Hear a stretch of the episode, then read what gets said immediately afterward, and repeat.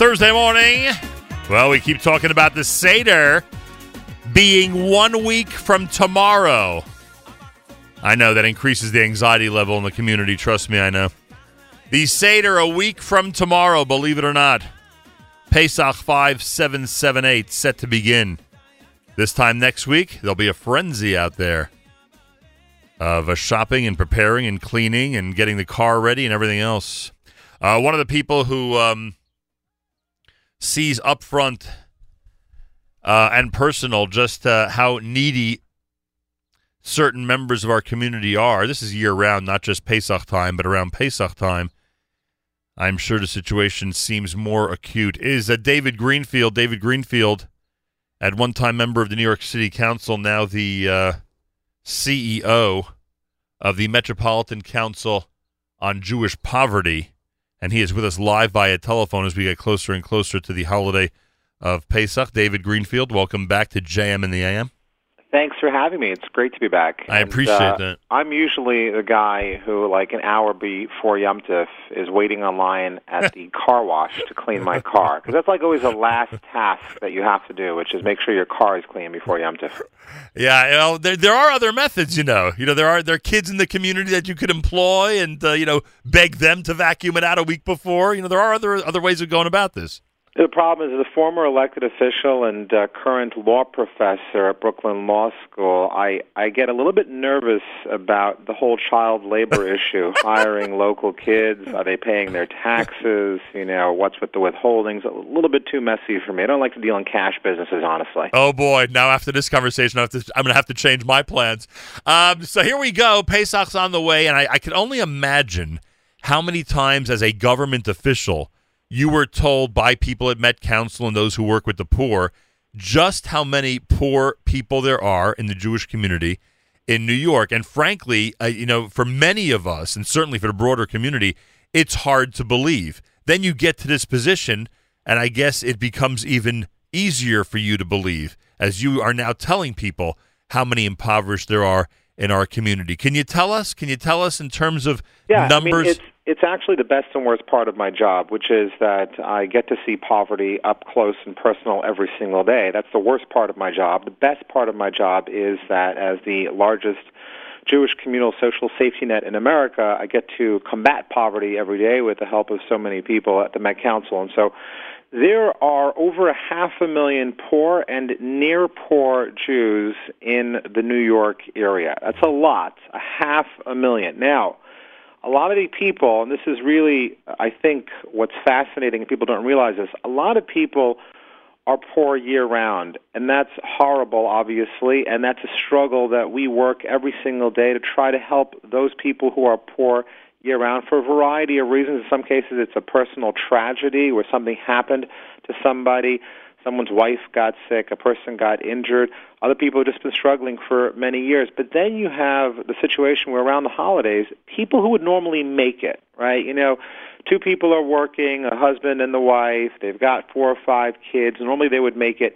Pesach is so extraordinarily expensive that they just can't afford to get through Pesach. Yep. And so we spend literally upwards of $5 million every Pesach just trying to help everyone who struggles on Pesach. Because let's be blunt, Nachum, I hate to say this, but we know it's true. Many store owners jack up the prices of everything before Pesach, whether mm-hmm. it's clothing or food, a piece of chicken that was 25% cheaper a month ago suddenly goes up. And quite frankly, it's not like the chicken got more expensive. The reason I know this is because we run the largest kosher food network in America, and we buying chicken all year round, and the price of chicken is consistent. Unfortunately, a lot of people struggle with the high costs of Pesach, and people who would normally make it, what we call the near poor, they're fine all year round. Comes Pesach, they literally can't pay their bills, and that's where Met Council comes in and we help 180,000 people make Pesach this year. Plus, there are a lot of items that are exclusively for Pesach, which you know, which we really can't compare uh, to everyday uh, food items that just begin at, at exorbitant prices and are very difficult for people to afford. David Greenfield with us live via telephone. What's happened over the last couple of weeks? You, you, you and your staff have done these visits to different communities to actually distribute food items and things like that. Yeah. By the way, I just want to hit on your point. The, the price of handmade matzah is insane, and I know crazy. obviously it's so important and it's so vital. But when you're so talking about crazy. twenty, thirty, some matzah sells for forty dollars a pound. Ugh. I mean, think about how much more expensive it is than caviar. That's crazy, crazy. right? I mean, so you're talking about a huge, huge expense for people out there who are struggling every day. What we do is very unique. So essentially, what whenever you see a free kosher for Pesach food distribution, the Met Council is involved by providing that food. So we don't actually go out and give the food ourselves because it's not a very smart method. People in the community have better relationships with their local communities. And the Met Council's whole ethos is based on the idea that there are local charities that can do a better job helping the poor than anybody else. So what we do is we give those local charities the food to give out to their communities. So we're actually giving the food to 120 kosher for Pesach food distributions throughout New York. We've actually expanded this year. It's the first year that we are in additional sites in Westchester, Rockland, and Long Island because there's needs in those community. We actually are serving more people this year than ever before, 180,000 people. And as the new CEO, I decided to actually start a campaign to raise more money for protein for Pesach because nutrition is so important. And so we are giving out literally twice as much chicken, eggs, and fish as we've ever done before at the Met Council, which I'm very excited about, and I think it's really a wonderful thing to help families and make sure they're getting not just food, but nutritious food for Yom Tov as well. And you just explained, and I'm so glad you did, why so many people out there would not have even heard of the name Met Council, even if they are recipients of food items, because you're dealing, as you just said, with the UJCs, the JCCs, local clubs and communities, community groups to distribute the food. There are people who are receiving, most of them, I would guess, uh, don't even realize that food is coming from Met Council. Yeah, absolutely. And that's not really our goal. Our goal is is not about taking the credit. It's really about supplying the food. And to your point, just about every free distribution of kosher food in the New York area is getting the overwhelming majority of their food from the Met Council. We have a warehouse in Brooklyn. We've got 30 employees before Pesach who are working hard. I'm not exaggerating. I just want you to understand this. We're getting today, today, eight days before Pesach, we're getting a tractor trailer load of eggs. Fresh eggs are coming in, tractor trailer that we're going to be distributing, and we're literally giving out tens of thousands of dozens of fresh eggs. And the way we do that is we give it to distributions large and small. So, for example, if you're Beis Yaakov of Borough Park and you're distributing food to your rebbeim and to your teachers, that food is coming from the Met Council. If you're the UJC of the East Side and you're giving food to local folks on the East Side, that's coming from the Met Council. If you're the Bronx JCC and you're giving food to people in the Bronx, that's coming from the Met Council. And the best part about it is it's free. We actually don't charge anything for this. We raise money year round as one of the largest Jewish charities in the country. We have a lot of support, including from the UJA Federation of New York, that we're very grateful for. And our job is literally to give free food to people. We do it all year through our 30 food pantries that are kosher throughout New York. We serve 50,000 people every month. Pesach for us is the Super Bowl, and it has its challenges. Baruch Hashem, the snowstorm threw us for a loop yesterday because we were going to have six distributions that we were providing the food for. Five of them were canceled.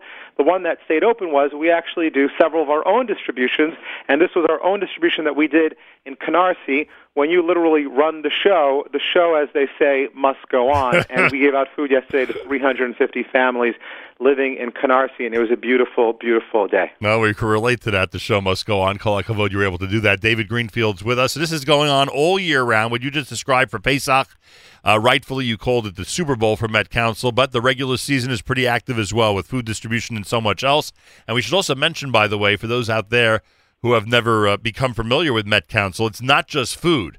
When it comes to uh, home repairs, different services, including social services, um, affordable housing issues, etc., you guys are there at the forefront, and very often uh, will you know will will help people directly by either paying certain bills or by being there for them, arranging uh, payment plans, etc. Um, it, it is way beyond the food. There are many other areas of life that you're helping our community with.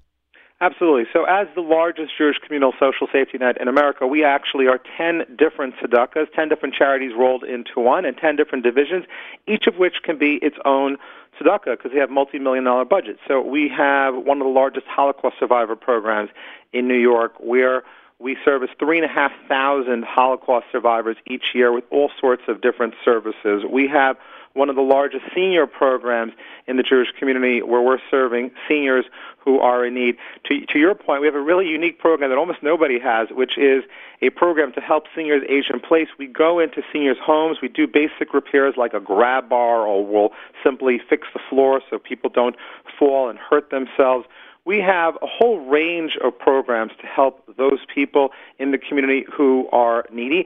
And the way we do it, which is also very unique, is that we do it through our 16 JCCs. We call the Jewish Community Councils, and they're all across the New York area. And these JCCs are providing frontline services. In most cases, we're providing those JCCs with staff, with funding, with food, with resources. And when they have really difficult cases, they send it to us. It's really based on the idea the, the concept of aniye ircha kaidem. You have to take care of your local people who are struggling, and we are providing the support to literally hundreds of thousands of people in the New York area, and it's something we're really proud of. And we have over 200 staffers who are working at this each and every single day. Well, you're there since the beginning of 2018. Is this what you expected? Is it uh, uh, the way you thought Met Council was and would be uh, before you took the job? You know, I tell my friends, and Nachum, you're of course a good friend. I tell my friend that this is the most difficult job that I've ever had in my life. Wow. And you know, when I practiced corporate law, a lot of people say, "Well, that was difficult." That was actually easy compared to this, right? I put in my 60, 60 70 hours a week. I billed, I got paid, I went home and the job was done.